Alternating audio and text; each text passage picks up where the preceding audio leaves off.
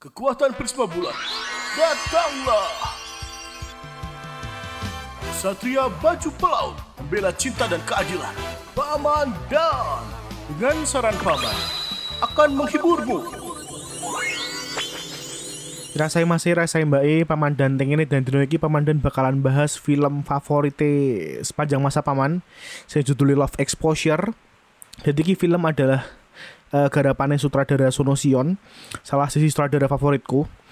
Uh, sing ora cuma diakoni ting Jepang tok, tapi wis diakoni secara internasional juga. Kebukti tinggoni film anyare wingi sing judulnya The Prisoners of Gasland uh, DN juga berhasil menggawe penontonnya bingung. Lo akeh bingung sih ketimbang nikmati karena yo Sonosion just being himself nek menurutku sih. Dan di samping gue akeh banget semiotika ning filmnya terakhir kui sehingga aku kagum sih. Makin kagum. Walau rapati apa aja filmnya tapi tetap keren sih menurutku. Nah, wes beberapa kali aku mention soal film ini ting podcast Jabin aku rasa salah eling ataupun yang saran paman paling ora aku tahu nyebut ke jeneng Sonosion lah. Tapi kali ini meh tak bahas luwih deep, luwih jeru dan mungkin iso nggo modal kalian nek pengen meh nonton atau nek pengen uh, apa jeneng ya? Pengen ngerti wae lah ceritanya koyo piye karena emang durasi ini kan buwi cah patang jam dewi filmnya. Jadi tak ceritani wae sithik ben kalian iso duwe pandangan tentang seberapa keren film iki. Sapa ngerti baru pengen nonton kan? Atau nek ora yo ora apa paling ora ngerti kan? Nek ditakoki koncone ra isin ngono. Peringatan gue kalian ceritanya ini rada sensitif dan akeh nggowo-nggowo perihal agomo jadi nek kalian ora seneng mbek cita-cita sing kaya ngono mendingan ra usah nonton dan podcast kira digagas tapi di setel apa-apa lumayan nambah-nambahi play kan. tapi rasa digagas ra apa-apa. Jadi film ini tentang cinta segitiga antara cowok sing jenenge Yu Honda, anak pastor ning gereja Katolik. Nah, gue bingung kok pastor dia anak kan ya. saya tak cerita nih intinya sih bapak Eki pernah nikah terus bojone mati bar kui DN memilih jadi pastor dan setelah kui tentunya orang iso nikah meneh kan ya aku juga rapati ngerti sih aturan tinggone Katolik koyo piye ya karena aku dudu wong Katolik sorry. Cuman intinya setelah DN nikah dua anak cerai baru kui DN memutuskan untuk jadi pastor ning ceritane film iki. Nek misalnya kui salah menurut agama segala macam uh, silahkan berdebat sih cuman aku rak terlalu mudeng. Anggap gue iki adalah bumbu untuk menambahi cerita fiksi nih bin keren ngono kan ya. Nah walaupun si Yuki adalah anak pendeta anak pastor kan DN ki senengane motreti cawat wong wedok cah. Jadi DN mesum ngono kan. Jadi nggo kamera ngindiki cawate wong wedok sing nganggo rok lah. Jadi cah SMA ngono kan DN motreti ngono nah si Yuki adalah wong sing kagum banget mbek sosok Bunda Maria sing digambarkan ning gereja-gereja Katolik lah uh, melalui patung-patung kuwi sing kalian mesti tahu nonton sih atau paling ora tahu ngerti lah. Dan DNG pengen banget duwe pasangan sing koyo sosok Bunda Maria. Suatu saat si Yuki ketemu dan jatuh cinta karo cewek sing jenenge Yuko. Dan bener-bener jatuh cinta pada pandangan pertama karena si Yuki ndelok Yuko ki koyo sosok Bunda Maria. Tapi si Yuko ki wonge ki misandri banget. Nek ra ngerti misandri ki lawan katane misogini.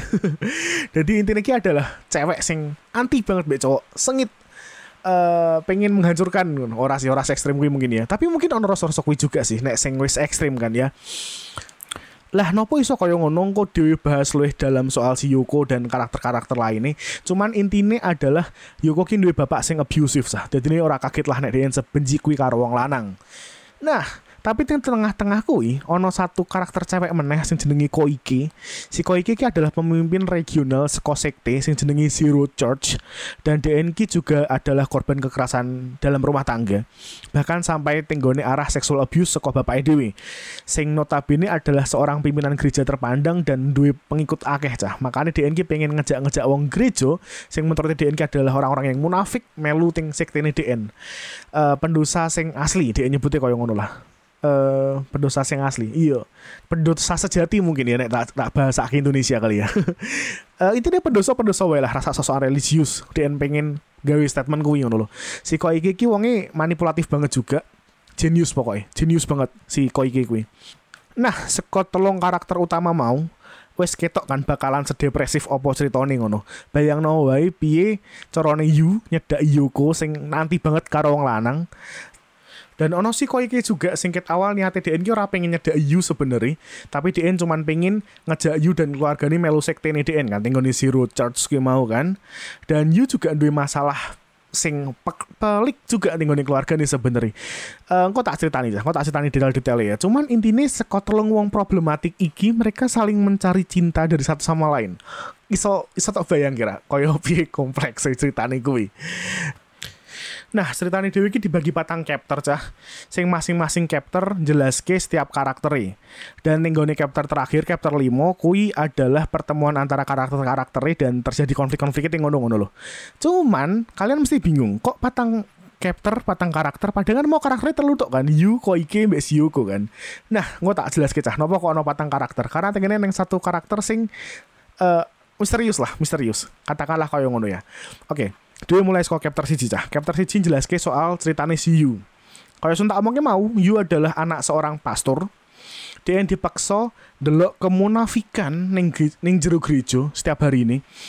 Dia yang delok bapake sing kelakuannya kaya ngono. Awalnya bapake sih oke-oke wae sih ya, sing kaya uh, seperti bapak pada umumnya sebenarnya. Cuman DNK mendino digodani mbek cewek nakal sing jenenge Kaori. Dan akhirnya bapaknya jatuh cinta.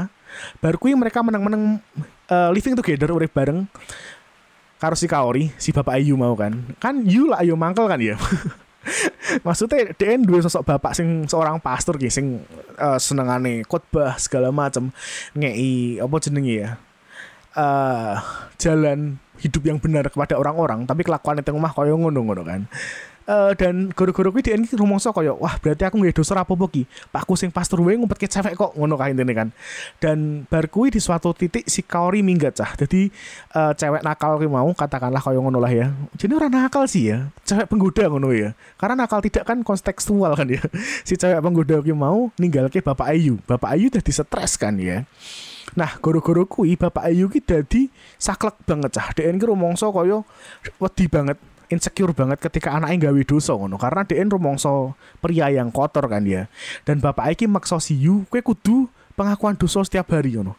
Wah ra urusan. Pokoknya tiap hari kue kudu tinggal bilik pengakuan dosa dan mengakui dosamu mbek bapak ngono kan. Nah Yu juga bingung cah karena dia berdino kudu gawe dosa kan ya. Akhirnya dia uh, di hari-hari tertentu pasti era ngapa-ngapain dia ngaku-ngaku aja gak dosa ngono kan.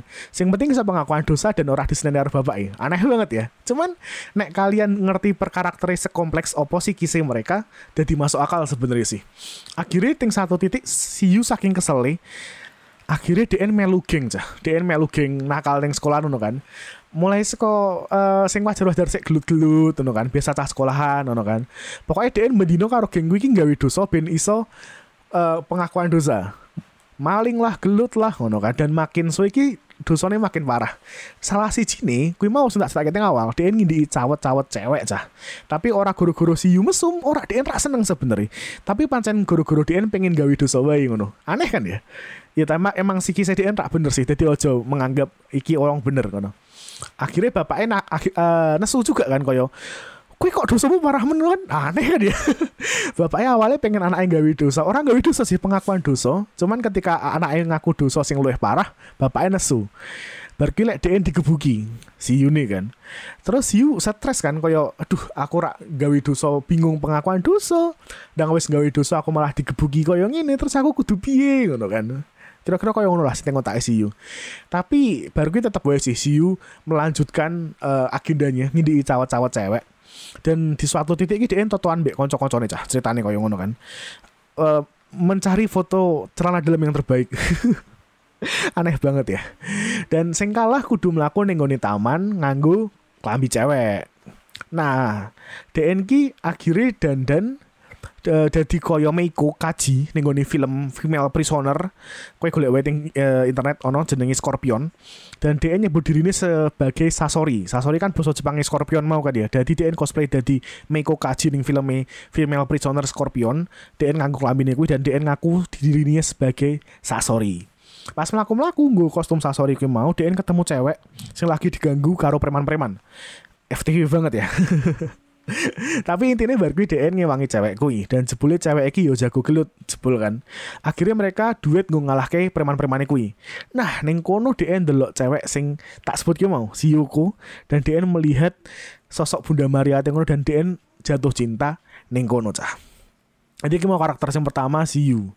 Nah, saat durunge dhewe teng Yuko, teng chapter loro kuwi DN menjelaskan karakter sing jenenge Koike.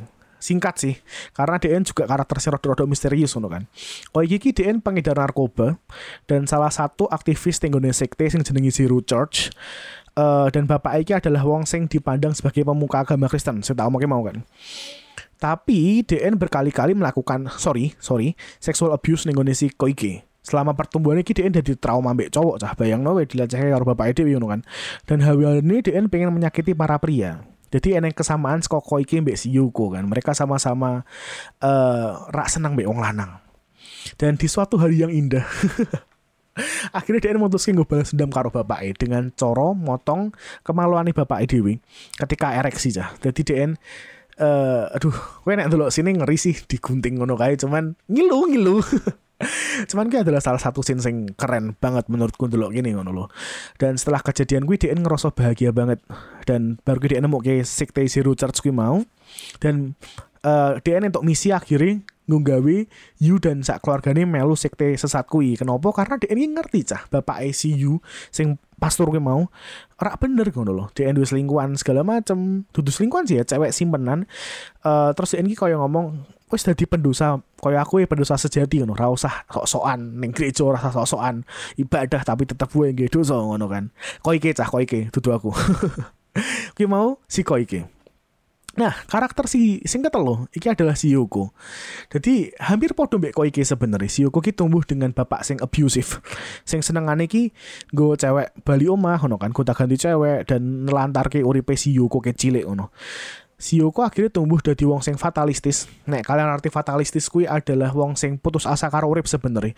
Jadi DNG koyo mandang semuanya ki ra iso berubah ngono. Urip ya wis teko urip ngono. Kowe ra iso takdir, kowe ra iso berusaha, kowe ra iso merubah uh, nasib hidupmu dan lain-lain. Intinya kui fat fatalis fatalistis koyo ngono kan.